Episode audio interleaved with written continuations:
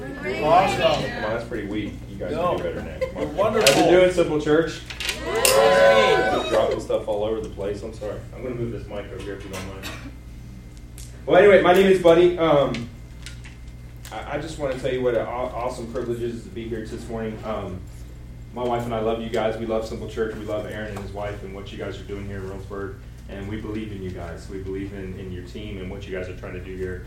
And it, it's an awesome opportunity and privilege just to be here this morning to, to be in front of you. So we, I do appreciate you guys. Um, and please, if I put you to sleep, it's okay. I won't be offended. Um, I understand. If you need to play on your phone because I'm boring you, that's cool too. Um, we're good. Whatever you want to do, I'm cool with that. So please, I'm not going to be offended. Um, but I do, I do. Uh, my name is Buddy. Um, you can see uh, pastor of Legacy Church. Uh, we have not started Legacy Church. We are just like Aaron. We are getting ready to plant. Actually, he's way further than we are. Uh, and in January, we'll be planting a church in Canal, Winchester, um, called Legacy Church. Um, hoping to change the community, just like Aaron and, and your team here is doing. Um, before I get started, can, can we pray for Aaron and his family? Uh, I, I don't know. I, as a pastor, it takes a lot of spiritual, emotional, and physical energy to, to plant a church and to do what him and his team has done is doing here. Um, I don't know th- those of you that ever ever been involved in ministry. There's something pastors call the Monday morning hangover, um, and that's because of what preaching and ministering involves and what it takes out of you. And this time that Aaron and his wife and his family are getting away is super super important for him just to be able to renew himself physically, spiritually, emotionally. Um, it takes a lot. So let's just pray with him, shall we? Father, I just thank you so much for Pastor Aaron and his wife and their family. I thank you for just what a blessing they are to this community, to this church, to this body. And Father, I just pray right now as they have this time away of spiritual refreshing and renewal that you would just bless them, Father God. Help them to have just a great, great trip where they can get together as a family and just enjoy life and enjoy this time as they pull away and help them to be spiritually refreshed and renewed so that when they come back, they'll be ready to hit the ground running and to win more people for you. In the name of Jesus, I pray. Amen. Amen. Amen. So, Pastor Aaron uh, has us has been preaching you guys the last couple weeks on the gods at war. Uh, and if you if you know gods at war, there's a God system and there's the world system, and these two systems are in opposition to each other, which is the reason we call them gods of war, right? You remember the first week, Pastor Adam, Pastor Adam, Pastor Aaron talked about um, worship, idolatry. We talk about these gods of war, this idolatry, this worship thing. Idolatry, worship. We can go on the first week, get down to worship. What are we truly worshiping?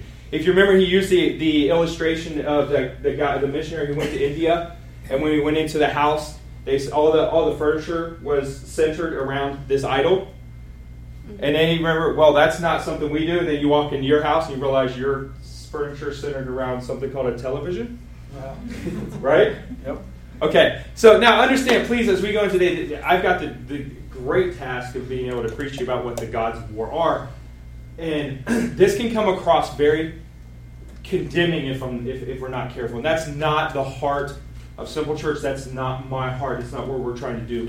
We want to bring you closer to Jesus and to get those things out of our lives that will get that that'll draw us away from God. Does this make sense? So please, if you feel any condemnation, that's not what I'm trying to give you today. We're going to give you a sense of freedom that comes from truly knowing Jesus and getting rid of those things that the barriers, the obstacles that may keep us from knowing Him fully. Does that make sense?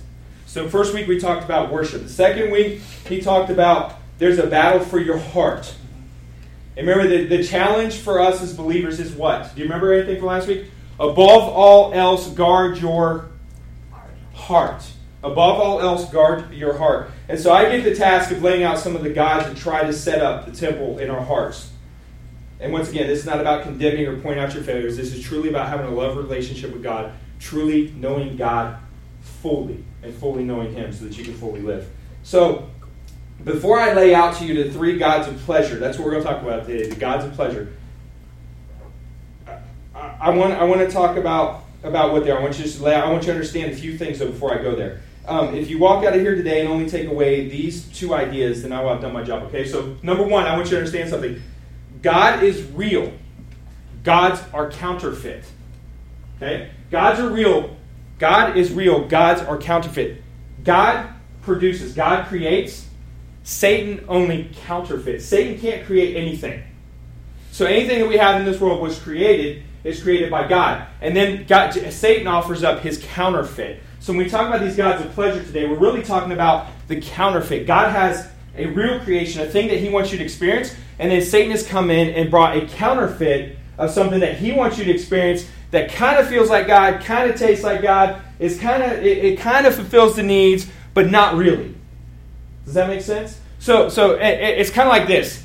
I have a friend of mine who in high school, my senior year, actually, he has my senior year. I remember watching the news, and I saw my friend on the news.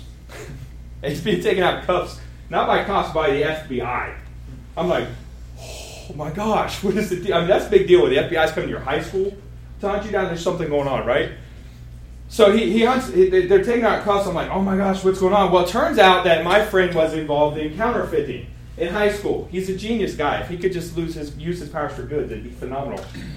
But he, he got involved in counterfeit. What he was doing was he was taking, you gotta follow me, he took four $10 bills. So he had one, two, three, four $10 bills, okay? Then he'd take a dollar bill.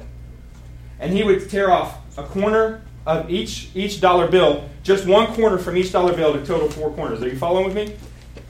and he would adhere each corner to the corner in the $1 bill. And then he would go to a store when it was busy and he would buy a pack of gum with a $10 bill. So he would get back, he would buy a 79 cent pack of gum, get back $9 in change for what looked like a $10 bill, but was really only a $1 bill. He got away with this for a long time.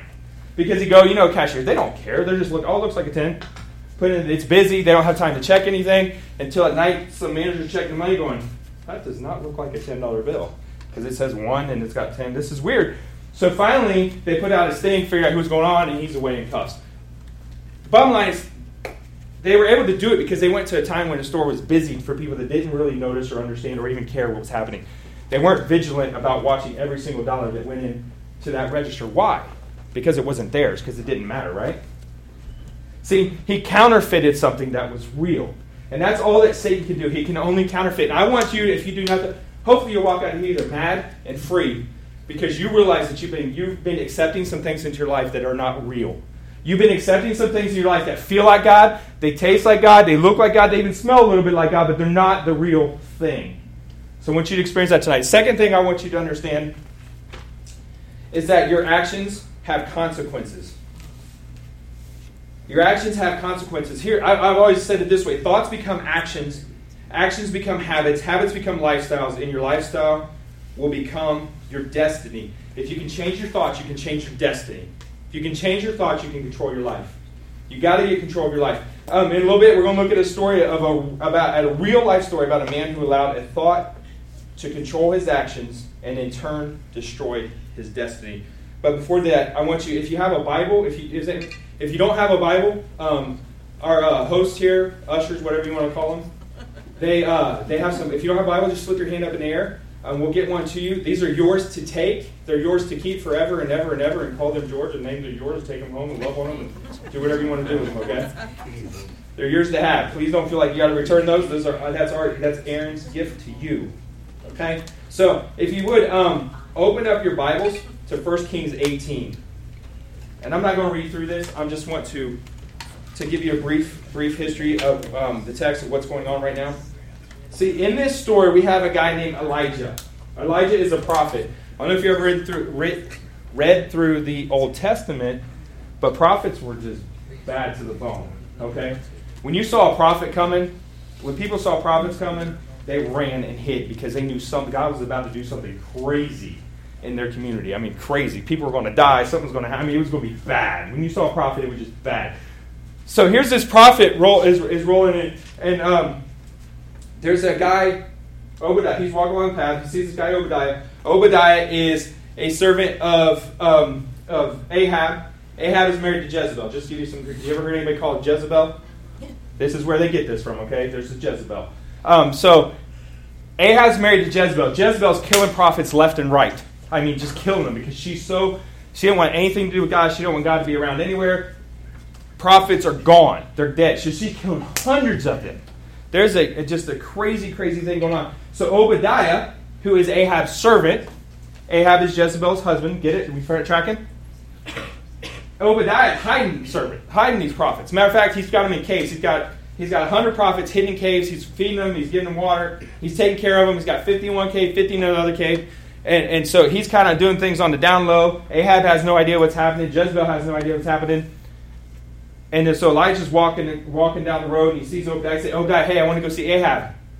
He's like, whoa, whoa, whoa, whoa. Why do you want to see Ahab? He's going to kill me because we've been looking for you, Elijah. He has been looking for you. He wants to kill you. He wants to van- vanquish you from the planet. I can't tell him here because every time somebody says they find you, you're never around, and then they kill the person that says that they found you. So they're just going to kill me because you're not going to show up. He's like, no, I promise you, I'm going to show up to Ahab. So soon, so long story short, he shows up before Ahab. He says, Ahab, here's the deal.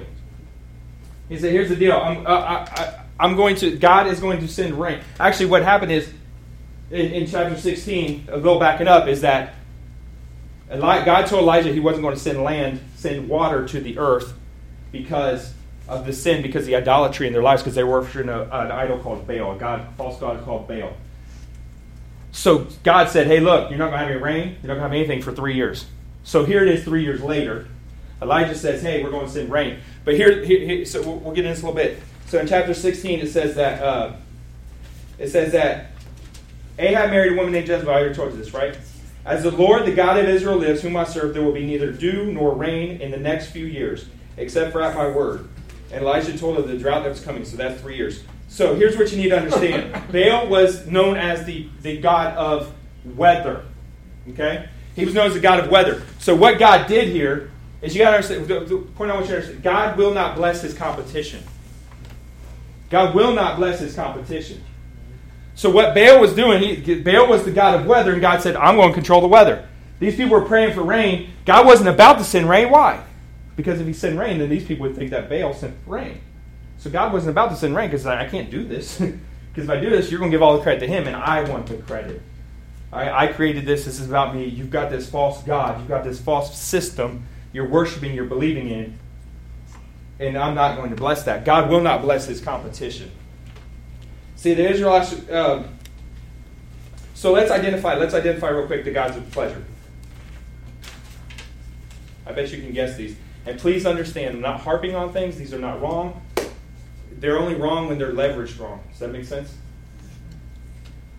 So the number, the, the, the three things we're going to talk about are the God of food, the God of sex, and the God of enter- entertainment. And please, as we dive in these, understand that neither of these are more significant than the other. Not one is more wrong. There's not some scale where, oh, this sin's worse than this sin, or this sin's worse than that sin. That, that's not what we're talking about. They're all equally harmful to the individual and equally as damaging to our relationship with God.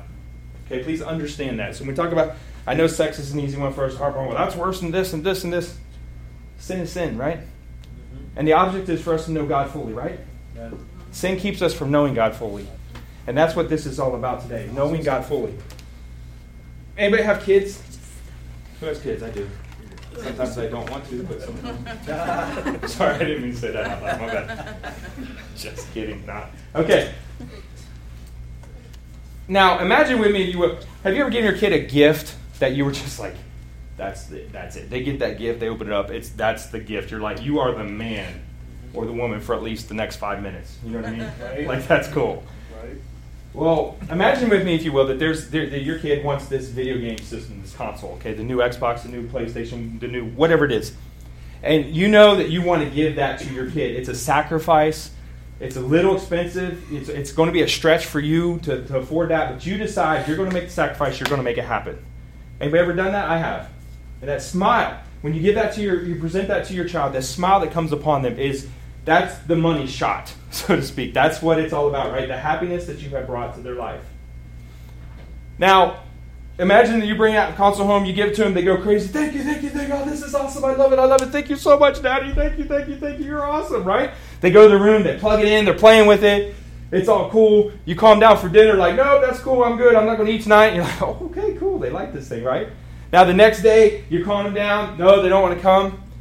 And then, and then a little bit later in the afternoon, you're sitting in your chair watching TV, whatever you're doing, and you see your kid, hey, Dad. And you're like, well, what's going on? Well, uh, all of a sudden, that system that was so awesome, he starts telling about how their friend has this this little hookup to that, and this more RAM, and this more ROM, and this more this, and they have this cool game, and they have this cool. They have a, a controller that actually vibrates and it cools your hands at the same time so you can play for like three hours extra a day. I mean, you know, and then you're like going, what's the deal? I just I just sacrificed and it's not good enough. I don't understand. Anybody ever had that happen? Yep. Never. See, here, here's the thing is that the gift became more important than the giver. The beauty was not so much about in the thing itself, but the love that brought it about. The gift was not wrong or evil, but when the gift becomes more important than the giver, that's idolatry. Augustine referred to it as to these gods as disordered loves. So the God of pleasure often begin as good gifts from the Lord.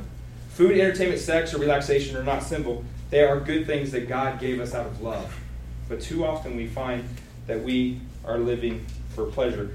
And without even realizing it, we find that we are worshiping the gods of pleasure instead of the God who has given us such gifts. Anybody ever been guilty of that? No, I have. I know I have. So, so, so we have we have the God, the God, the gods of pleasure. They're trying to set temple in your heart. And then one, the God of food. Can I get an amen? Food amen. is good, huh? Amen. you can tell. I'm not. I'm not. I'm not casting stones. Okay, please. You live in a glass house. I'm not casting. stones, Okay. The God of food. The, the problem is that every gift God gives us can be twisted into a lure to pull us away from Him. See, it gets twisted when we start looking to food to do for us what God alone should do. We call it comfort food because that's exactly what it does. See, that, that, is why. Here, here's, here's, where, here's where Satan, here's where the enemy has twisted it. God is called what? The comforter. And we call food comfort. I mean, think about it this way. How's it, man, that's just a little slice of heaven right there. Anybody ever been to Cheese Factory? Oh, that's a spiritual experience. I mean, woo! It's crazy, right? You give me some of that coconut cheesecake and all. Just a little slice of heaven, right? Or, oh my gosh, this is sinful. Death by chocolate. Right? We have all these names for food. When we look at it on the outside, it's really kind of uh, superficial. But when we look at it from a deeper psychological perspective, it's really fulfilling a need that God is supposed to fill. See, we've gone to food, and I can attest to this because I'm an emotional eater.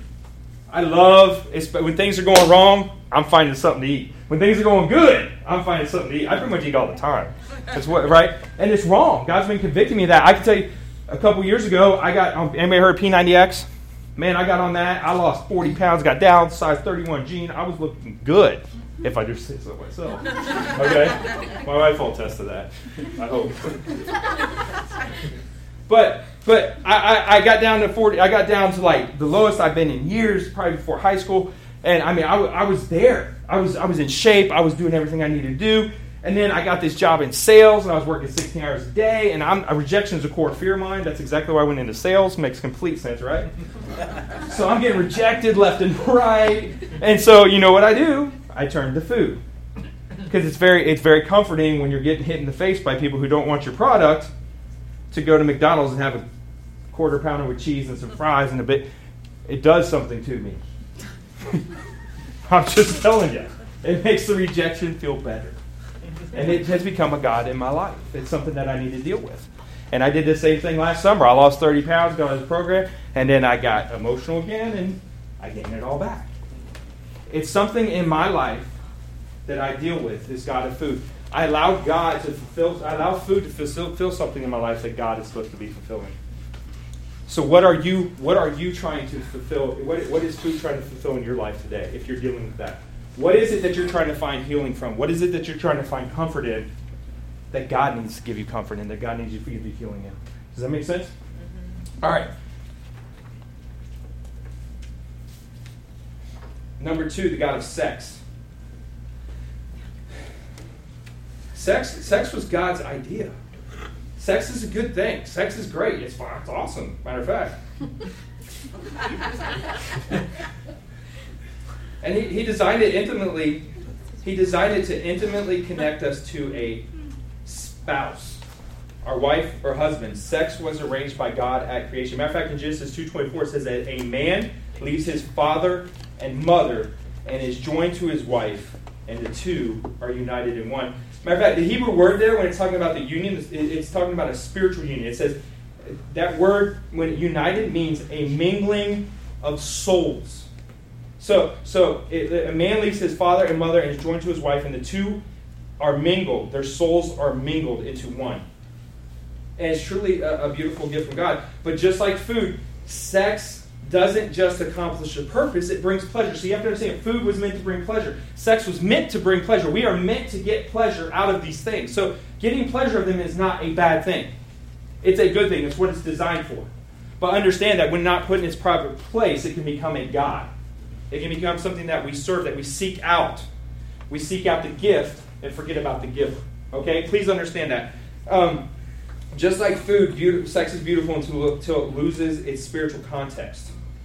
Um, uh, fact, earlier I told you that I was going to remember I told you I was going to tell you about a guy who who is, couldn't control his thoughts and, and caused collateral damage to his family. Wheels came off. It was just crazy. Turn in your Bible there to 2 Samuel 13. Crazy thing about this story is it's true. 2 Samuel chapter 13.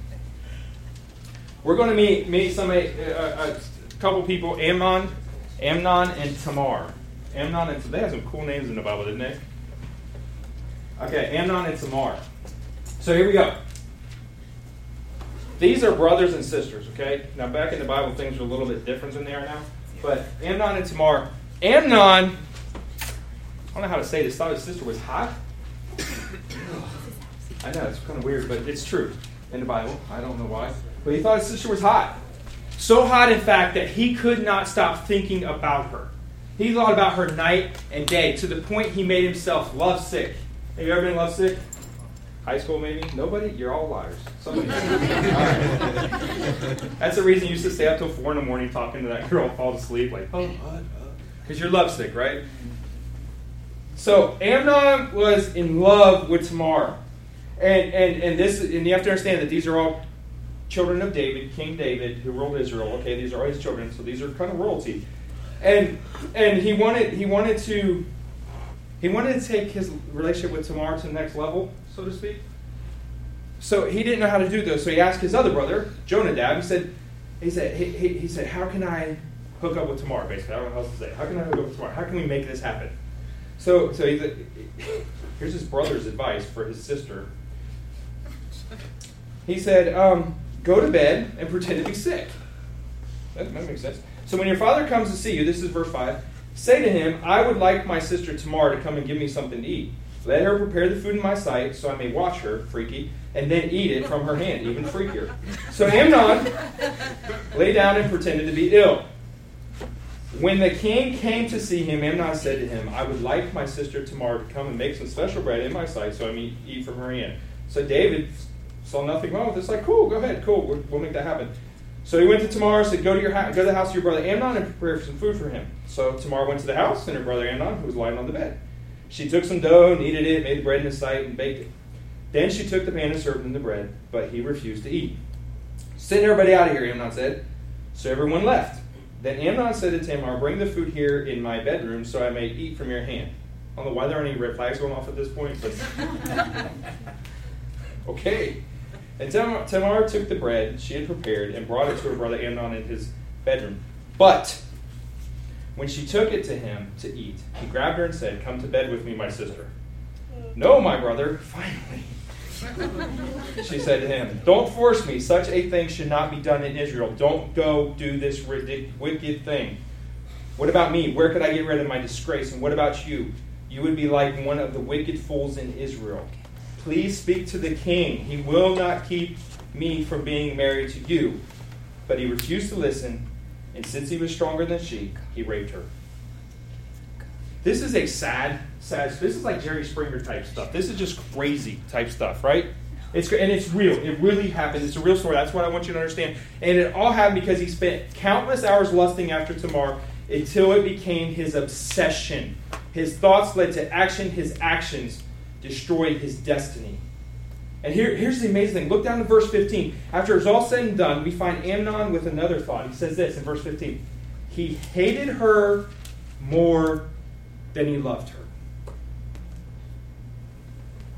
Here's a guy who spent countless hours lusting after her, got what he wanted, and ended up hating her more than he loved her. See, the God of pleasure promise you promises you incredible satisfaction. But what happens in the end? What happens in the end? In the end, the God delivers the op- the God, not God, the God delivers the opposite of what is promised. Instead of satisfaction, you experience emptiness and an almost immediate hunger for something more.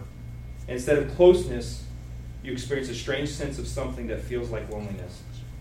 The steak doesn't match the sizzle. You ever been to one of those restaurants where the sizzling stuff comes like, right? You, you're like, that's cool, and you get it, and you're kind of like, oh, it was fun, but you know, I could have had the cheeseburger and been a whole lot happier, right? I mean, that's kind of how this is. Is it the steak doesn't match the sizzle, and now you've given some part of yourself away that you can't get back. That's why. Remember last week. That's why, above all else, that we heed the words penned in Proverbs 4:23, which says, "Above all else, guard your." Say it with me. Heart. Close enough. That's good. Above all else, guard your heart, for everything you do flows from it. Thoughts become actions, actions become habits, habits become lifestyle, lifestyle becomes destiny. Control your thoughts, control your destiny. Control your thoughts, change your life. Everything starts with a thought. That doesn't mean it's wrong to have that thought. It means when, but once you start acting on that thought, you start obsessing on that thought, you start dwelling on that thought, then that thought starts to control you. Then it becomes an action. Next thing you know, it's your destiny, and you end up somewhere that you've never intended to go. All because you didn't guard your thoughts. All right. Amnon's sexual sin didn't just affect Tamar and himself; it destroyed a family. Here's if you flip through, it says two years later. Listen, two year, two. Everybody say two. Two. So Tamar's been dead two years.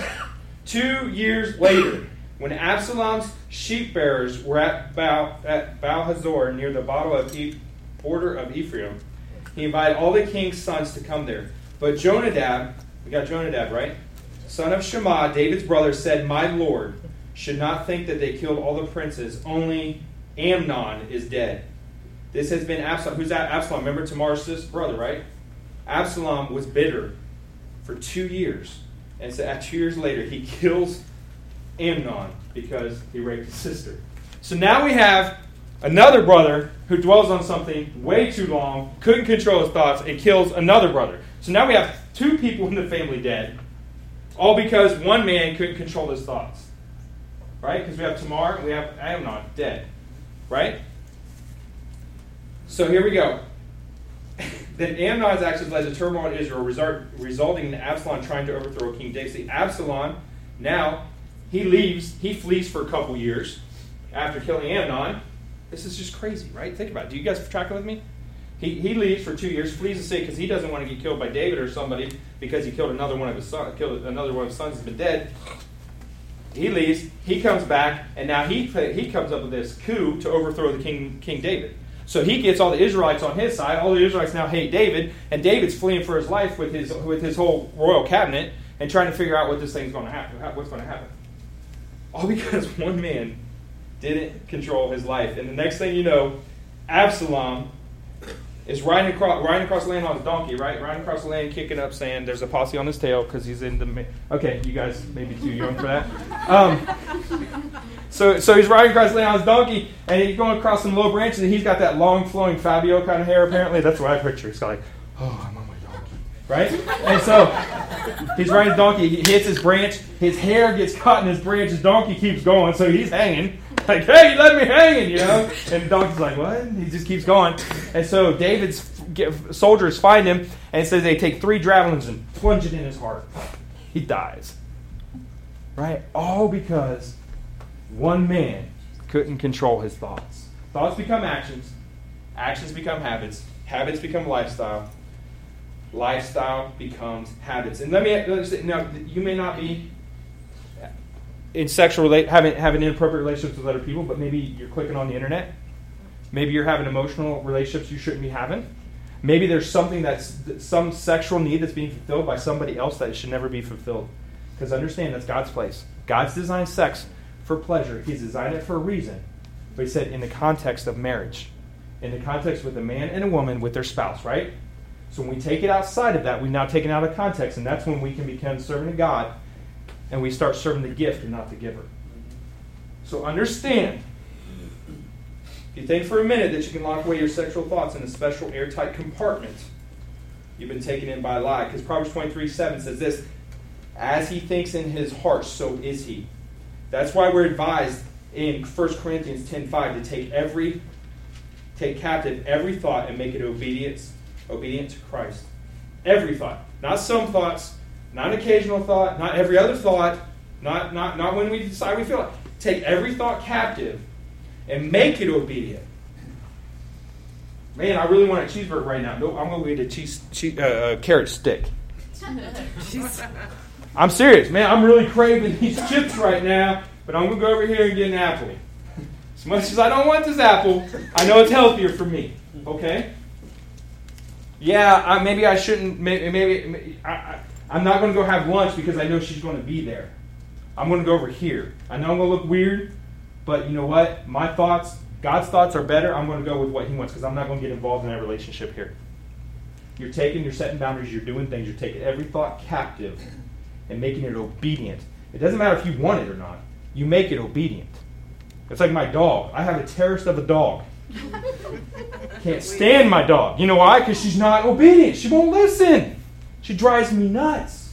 When she does learn, when she does finally sit, I'm like, oh, that's what I want. But I don't sit there and bargain with my dog and say, hey, would you please do this? I throw on the ground. I say, you're going to sit, and I make her sit, and she hates it. But I make her do it. I make her be obedient, and that's what you need to do with your thoughts. You need to make them be obedient. It's not how you feel. It's not about what you want it's about what God wants and what His Word says, and you're going to make sure that your mind follows that path. Does that make sense? So make every thought, take every thought captive and make it obedient. Remember, this is, this is war, and the enemy will use any lie that he can conjure up to twist the truth of God's word. Again, God says sex is for a man and a woman in the marriage, in, in the context of marriage. The gods of sex say it's okay as long as two people consent. That's a lie. It's not the truth. Give her gift. Which one are you worshiping today? Number three, the God of entertainment. Charles Prebish said this about entertainment. Yeah, he, he's a professor of religious studies at Penn State. Sorry, I said that in this room. My bad. OH. I-O. Okay. Had to, get, had to get rid of that evil spirit I just All right. America's newest and fastest growing religion. This is about entertainment. Entertainment is America's newest and fastest growing religion far outdistancing whatever is in second place. That's crazy, isn't it? Far outdistant entertainment. Think about it. whether it's the Buckeyes, forgive me, the Browns, or the Bengals. It can be music, TV, movies, or books. It can be celebrities and megastars. It doesn't matter. The desire to be entertained is very present in our culture. Listen to this. The average American watches more than four and a half hours of television every day. In the average home, in the US, this TV set is on for more than eight hours, and it offers more than 100 channels. Again, not condemning, this is just fact. This is where we are in our culture. It's got to be bigger, it's got to be better. I got a 50 inch flat screen at my house, so please, I'm not throwing stones again. I love it, especially watching sports on it. My, my son will not leave the TV on weekends because he watches football from the time he gets up to the time he goes to bed, so please, but I want the 70 inch now. Why do I want that? I didn't even know that. I didn't even know I wanted that until I saw it. Right? I, who needs a 70 inch TV? Who needs 50? I was fine with my 32 inch before this came out, right? We were all fine with it. And then some marketer got the idea to start marketing this to us, and we're like, oh, we need that now. I need 90 inches. I need projector. I need something as big as that wall, right? Bigger, better. HD, 3D. I mean, come on. Really? Really? You know, here. This is sad. Because think about it, when we gather around the water cooler at work, what subject or lines of conversation? About entertainment, isn't it? Did you see the game? Did you see that show? Did you watch The Voice? Did you hear this? Did you hear that? You know, you, all these conversations are about entertainment. Entertainment, entertainment, entertainment. A couple months ago, I had to bury our DirecTV. And it was a sad occasion in the Watts household, I'm not gonna lie. It was. It really was. I was like nervous and scared. Like for months, my wife and I were like, we're gonna get Red DirecTV, we're gonna get Red DirecTV. I'm like, I'm trying to go, yeah, we probably need to do it. And Simon goes, no, dear Lord, please. We can't do that. No. I mean, I'm shaking. I'm like, I got uh, some, I need my fix. You know what I mean? I gotta have the direct, I gotta watch Duck Dynasty. I mean, that's like, a, I have to, right? What am I gonna do without Duck Dynasty in my life? That, that, me getting ready to DirecTV does not make me happy, happy, happy. You know what I'm saying? It's not. So, so what am I to do with my life? We got to get ready to DirecTV. I'm panicking inside. On the outside, I'm like, yeah, that's cool, baby. I, I support. Let's do it. We're bright you. I'm starting like, I'm in the fetal position in the shower, like, oh dear Lord, my is coming. Oh, so June 15 comes around, and the guy they're shutting it off, and I turn it on, and there's nothing. I'm like, what am I going to do now? I might spend time with my family. what? Remember those kids I don't want to be around half the time? I got to spend time them. I'm just kidding, but but seriously, I might spend time with my family now. I might I might actually read. I might do some stuff around the house that needs to be done. I might quit neglecting the things that I've been neglecting. And it's been amazing because I haven't even missed it. I'm not gonna lie to you. All that anxiety that I had because that God of pleasures pull was strong on my life. And that God was there and it, it, was, it was strong, but as soon as it was gone, nothing. But the whole time in my ear, you can't, you can't get rid of that. Find a way. Get another, do something. Whatever you got to do to make it happen. Just negotiate with your wife better. I don't know. Do something. And it, it, I've been better on this. Two of this. One out of ten kids between the ages of 8 and 18 could be classified as clinically addicted to video games. It says it has the same characteristics as heroin does. Crazy, isn't it? It's crazy. How about our social networks? Facebook? Oops, sorry. I didn't mean to step on your toes. My bad. One of the John Piper says this: one of the greatest uses of Twitter and Facebook will be to prove at the last day that prayerlessness was not from lack of time. Ouch. Ouch. That hurts, doesn't it? See, but the good news is that just like food, sex, and entertainment, just like food and sex, entertainment is a gift of God, something that can be used for that, that, that can be good until we turn it into God. After all, how can you not be entertained by God's creation? I mean, look, at I went on a mission trip one time to Wyoming. And we were driving through Yellowstone Park, and we were there for two solid days. And I was in a car with it was my pastor and our assistant pastor and me. We're in this old Jeep. It was just a cool time to be in Yellowstone Park, right? And every time we turned a corner, there was something more amazing about. Oh my gosh, look at that! Like that exists in this world. I mean, just the mountains and the the the, the animals and the, the trees. I mean, it's just beautiful. And for two days, I'm not exaggerating. I know this sounds weird, but for two days, all we could do was sing. Just sing. Our God is an awesome God. I'm not. I mean, it was just amazing time. We just every time we turned the corner, it was like it cannot be more beautiful. You throw a corner. Oh my gosh! This have you ever been there?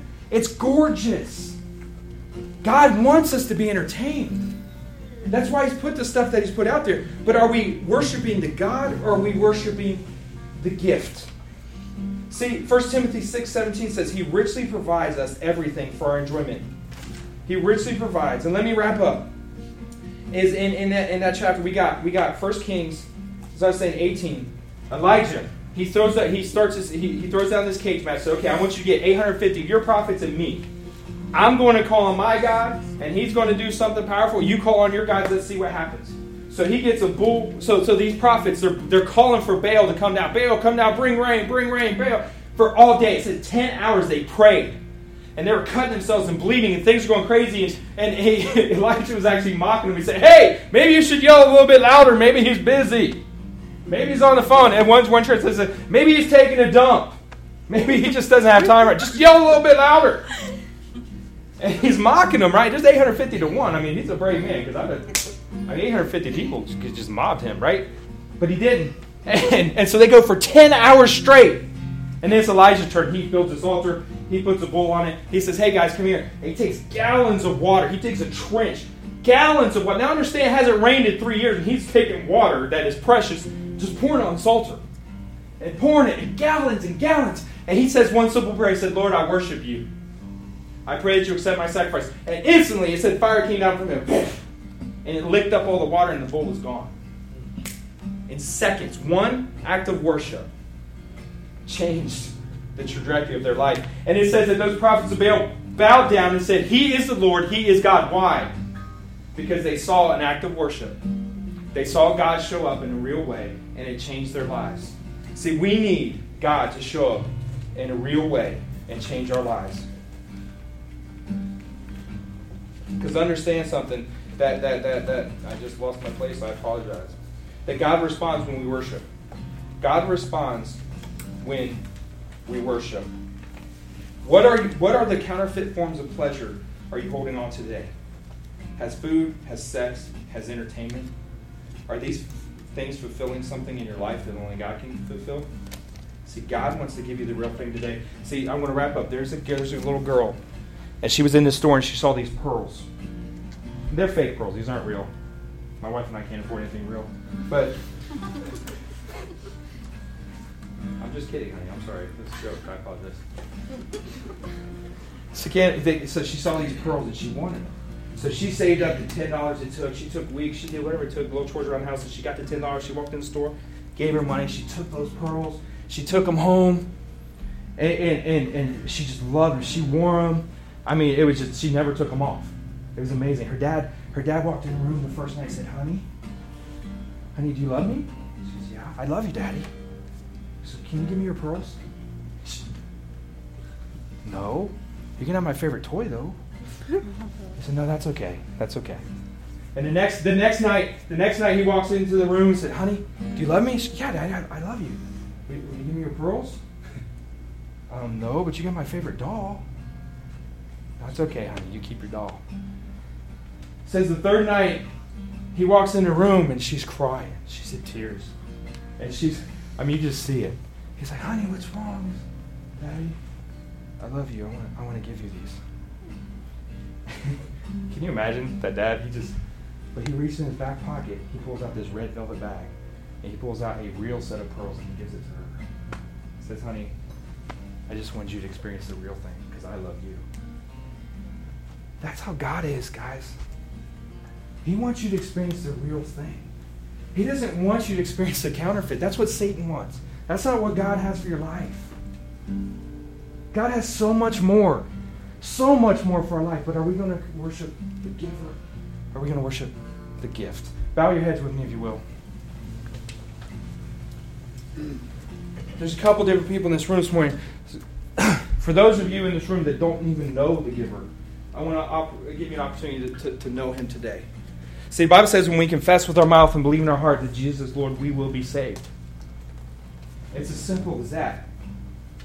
If you don't know the giver in this room tonight, just slip your hands up in the air. We're not going to any weird. I just want to pray with you. Just real quick. Anyone? If you want to know the giver. Anyone? Then there's there's there's an, another another group of people in this room that we have allowed. We know the giver, but we've allowed the gift to take his place. If that's you in this room this morning, I just want us to do so. Have some time with God. And let me pray with you. Father God, Lord, forgive us. Forgive me for allowing your gifts to take the place of you. For allowing your gift to set up temple in my heart. Lord, I just pray that, that, that as I go about my daily life, that you will help me to control my thoughts, God. You will help me to take every thought captive. Help us as a group to take every thought captive, Father God, that we will enjoy food and put it in its proper place. We will enjoy sex and put it in its proper place. We will enjoy entertainment but put it in its proper place, understanding that all good things come from you. And that anything that is controlling us is a God. And Lord, we, your word says that we should have no other gods before you. Lord, forgive us. We repent of putting other gods before you. And we ask that you will replace it with your spirit, with your presence, and help us have proper perspective. In your precious name I pray. Amen. Amen. Amen. Thank you, guys.